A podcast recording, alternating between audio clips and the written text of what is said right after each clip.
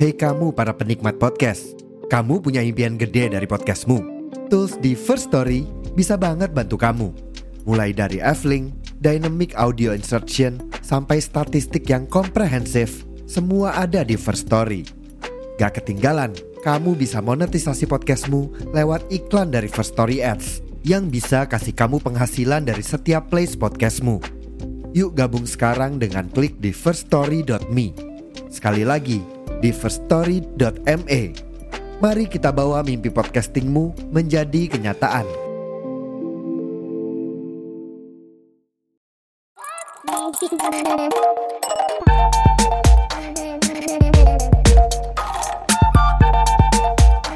BDS Behind the Story.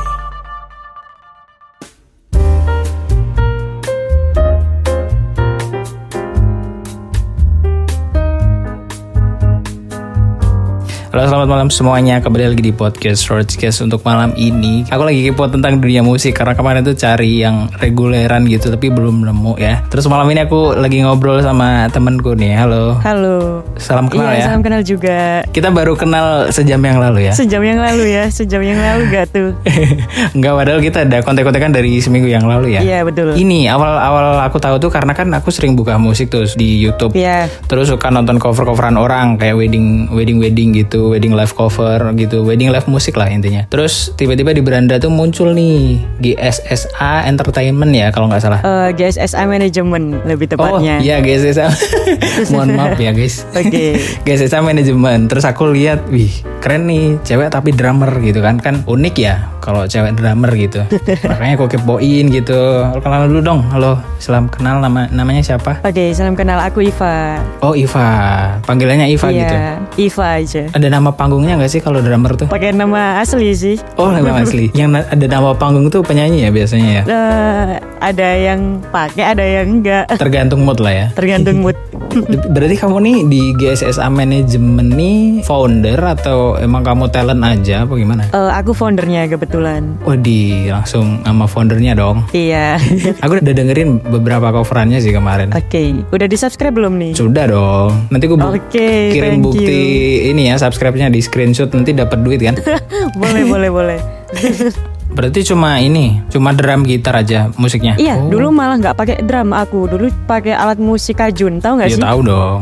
Iya, pakai kajun. Aku dulu pakai kajun, nggak pakai drum. Oh, pakai jadi gajah. pakai kajun, gitar sama vokal aja. Berarti jadi main-main akustik aja banget ya? gitu. Akustik banget. Dulu awal mula pasti di ini eh, reguleran di kafe gitu, ngisi-ngisi di kafe gitu ya kan? Awal mulanya sih ngeberaniin diri buat ngisi-ngisi di cafe itu, ngeberaniin diri banget itu Oh, iya? bertiga. Iya, karena sebelumnya kita belum ada pengalaman juga ngisi-ngisi di cafe. Terus akhirnya kita yang memberanikan diri buat ngisi di cafe. Itu siapa yang Eh, lobby? yang ngelobi dari akunya sendiri sih. Oh, kamu Dari aku modal nekat sendiri, ya? Dibantu sama temenku. Modal nekat banget. Tapi aku dulu juga gitu sih, waktu pengen reguleran di kafe gitu tuh kan tergantung kafe juga ya. Ada yang kalau yang main gede tuh biasanya suruh ngirim eh, apa namanya kayak portofolio performnya gimana segala macam ya kan? Nah, kan ada Betul, kan yang kayak iya. gitu. Tapi ada juga yang mungkin masih kafe-kafe biasa gitu. Ya udah ngisi-ngisi aja gitu. Iya betul banget. Kamu dulu Jadi gitu. ada beberapa kafe yang bener-bener tuh dia tuh eh, sesuai prosedur banget ya. Mm-mm. Jadi harus pakai portofolio, dia minta price list dan segala macamnya ini itulah.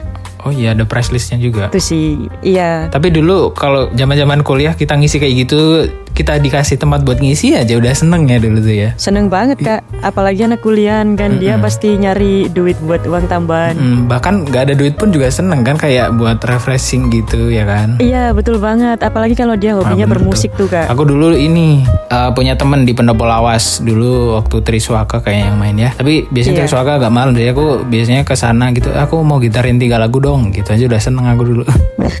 iya iya. Terus kamu kok suka dunia perkusi apa kamu juga suka rebana atau atau Rebana. kendang gitu? Eh, aku dulu tuh emang dari kecil udah tertarik sama yang namanya Oh, drum Kak. gitu. Jadi dulu dari aku SD itu aku tuh sering main di funwood gitu loh kak, Eh, yang arena bermain funwood gitu tuh. Itu Oh, kan iya, Hmm. iya. ada eh, alat musik drumnya kan. Aku mesti mainan tuh di situ, mesti pukul-pukul Hmm. drumnya.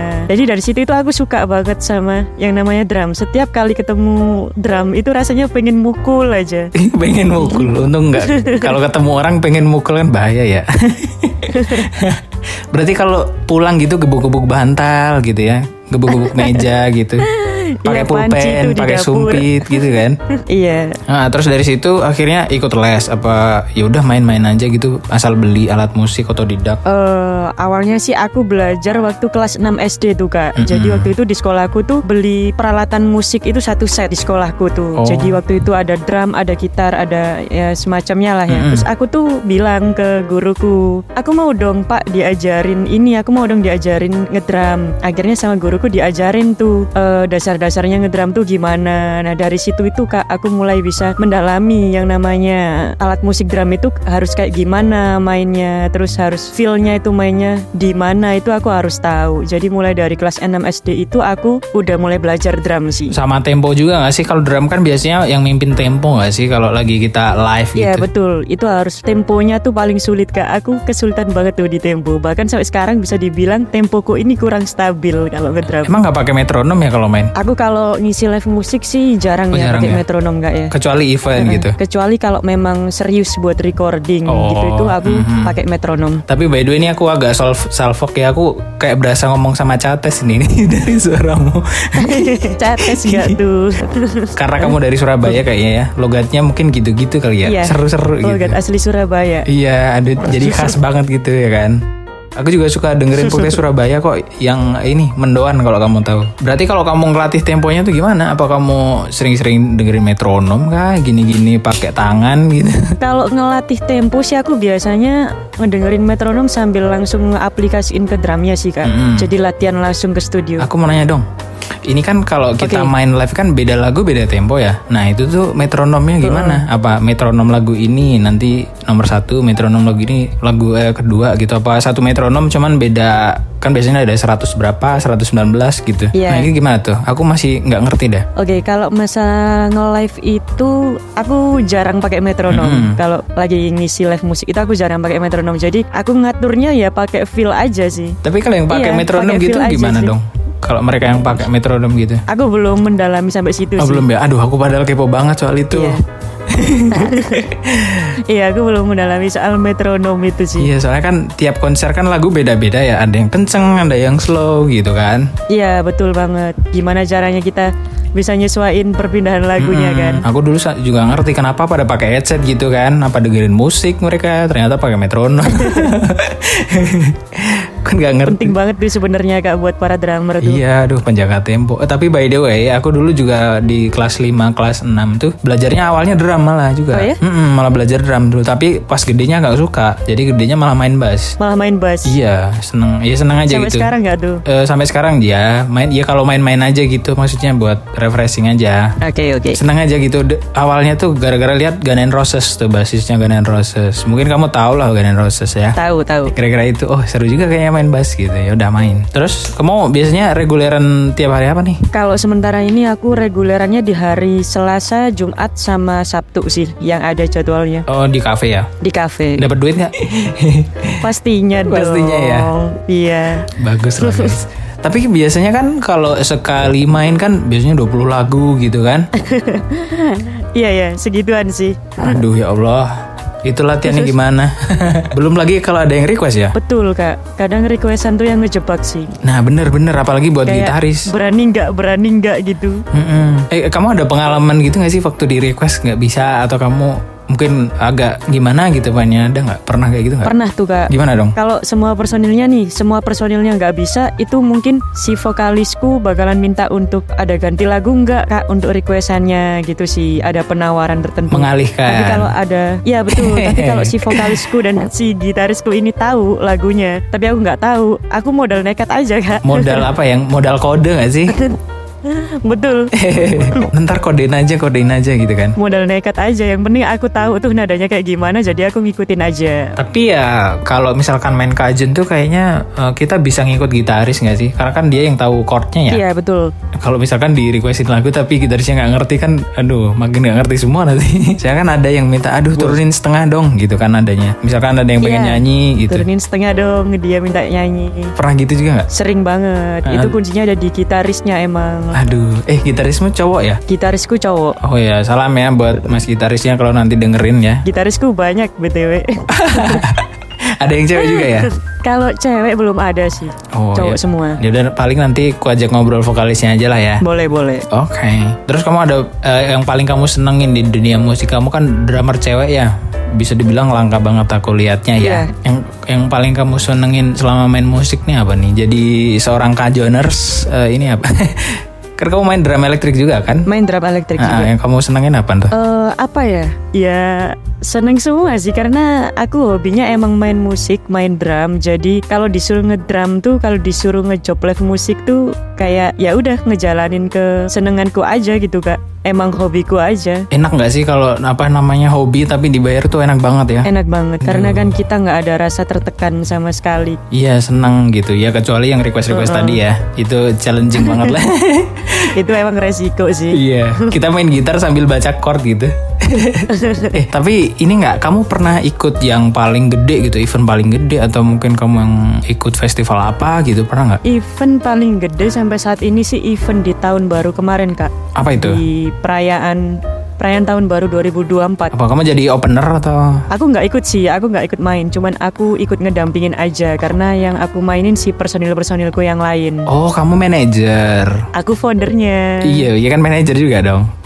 Iya, betul. Seru sekali, Jadi aku eh, kasih kesempatan buat temen-temen yang lain buat ngisi di perayaan tahun baru itu tadi di salah satu hotel di Surabaya. Berarti jadi opener apa gimana? Main sih, kita main sih. Jadi Oh. kayak ngisi biasa sih. Main. Aduh berapa lagu aja itu nunggu tahun baruan. Eh, kita waktu itu bawain kurang lebih 10 lagu sih, Kak. 10 lagu bisa kita ulur sejam lah ya. Iya segituan lah. Iya ya satu-satu zaman karena dia putus-putus sih ada pengisi acara yang lain juga soalnya. Putus nyambung, putus nyambung ya guys. Tapi eh, lebih enak juga sih jadi manajer kalau menurutku ya. Maksudnya kita kan nyariin job terus ntar ada yang main gitu kan. Ya kita Iya, kasih betul. perhatian juga berapa persen kan. Betul banget. Aku waktu itu pernah waktu acara bukber soalnya, wih seru juga ya gitu. Nggak main gitu kan. Nggak main tapi dapat gak tuh? Iya. Serunya di situ. Berarti kamu kuliahnya jurusan musik juga apa beda nih? Beda kak. Aku kuliahnya ambil hukum. Wih anak hukum dong. Iya. Sekarang semester Sekarang masih semester 4 Oh, aku tahu kenapa kamu suka mukul-mukul. Kenapa ya? Kamu suka menghukum soalnya. Gadeng-gadeng. Oke, aku mau tanya ini deh. Kamu ada pengal- pengalaman memorable nggak waktu kamu lagi main gitu yang mungkin memorable banget buat kamu entah itu eh, yang kamu senengin atau enggak gitu. Eh, ada sih kak pastinya. Apa Dulu tuh? waktu aku main tuh pernah ya di salah satu kafe di Surabaya. Mm-mm. Sebut saja salah satu kafe ya. Iya sebut saja salah satu kafe di Surabaya. Waktu aku udah ending nih, udah selesai main nih. Ha. itu bener-bener kayak aku dipuji banget sama pemilik kafenya, pemilik kafenya, manajernya, dan juga bahkan customer-customer yang ada di situ. Dipuji karena Keren karena penampilan penampilannya keren. Ah. Terus yang kedua tuh enak didengar. Mm-mm. Pokoknya asik lah buat didengar di kafe-kafe gitu. Ha, Ah, Eh, itu yang paling seneng ya. mereka kayak terkesan. Iya. Kalau yang paling nggak yang kamu eh, memorable tapi nggak berkes eh, apa ya? Yang kamu apa ya namanya? Yang negatif lah. Apa yang Negatif bahasanya? nih. Mm-mm. Ada dilempar ada botol kan apa? sampai sekarang aku inget banget tuh. apa tuh? Aku dulu pernah sih, ya waktu awal-awal dulu sih, waktu masih merintis-merintis banget ya. Pernah ngisi di cafe juga. Eh aku nggak dibayar kak. Jadi Nggak dibayar. bener-bener ngisi ngisi di cafe itu selama dua jam nggak Ya dibayar. ampun. kemudian diomelin, dicelotehin gara-gara eh, nggak sesuai lah dengan genrenya mereka yang Loh, inilah loh, yang loh. itulah. Pokoknya diomelin banget lah, dicelotehin banget lah sampai akhirnya ya udah harus gimana lagi kita cuman diem aja di situ. Iya, kita nggak bisa apa-apa Cuman ya, bisa bukan minta maaf siapa-siapa aja. juga ya kan? Iya betul. Dan pulang-pulang nggak bawa apa-apa. Nggak dapat makan juga. Cuman dapat minum aja sih. Oh, yang eh, aku juga pernah ngalamin kayak gitu sih dulu. Jadi kurang lebih aku merasakan apa yang kalian rasain lah ya. Tapi di bawah Iya, aja iya. ya. Ini kan dunia seni gitu kan. Betul Bahwa banget, Kak. seneng Di bawah banget fan jadi aja. pengalaman gitu kan. Pengalaman buruk menjadi baik gitu kan. Nah betul Karena jadi semuanya pelajar. pasti ada naik turunnya. Betul banget kayak roller coaster lor- ah roller coaster ah Gimana nih? Seru kan episode kali ini? Jangan lupa buat follow podcast ini di Spotify dan langsung kasih rating bintang 5 ya. Buat kalian yang pengen berinteraksi di sosial media, bisa langsung kepoin IG-nya Rodcast ya. See you di episode selanjutnya. Bye-bye.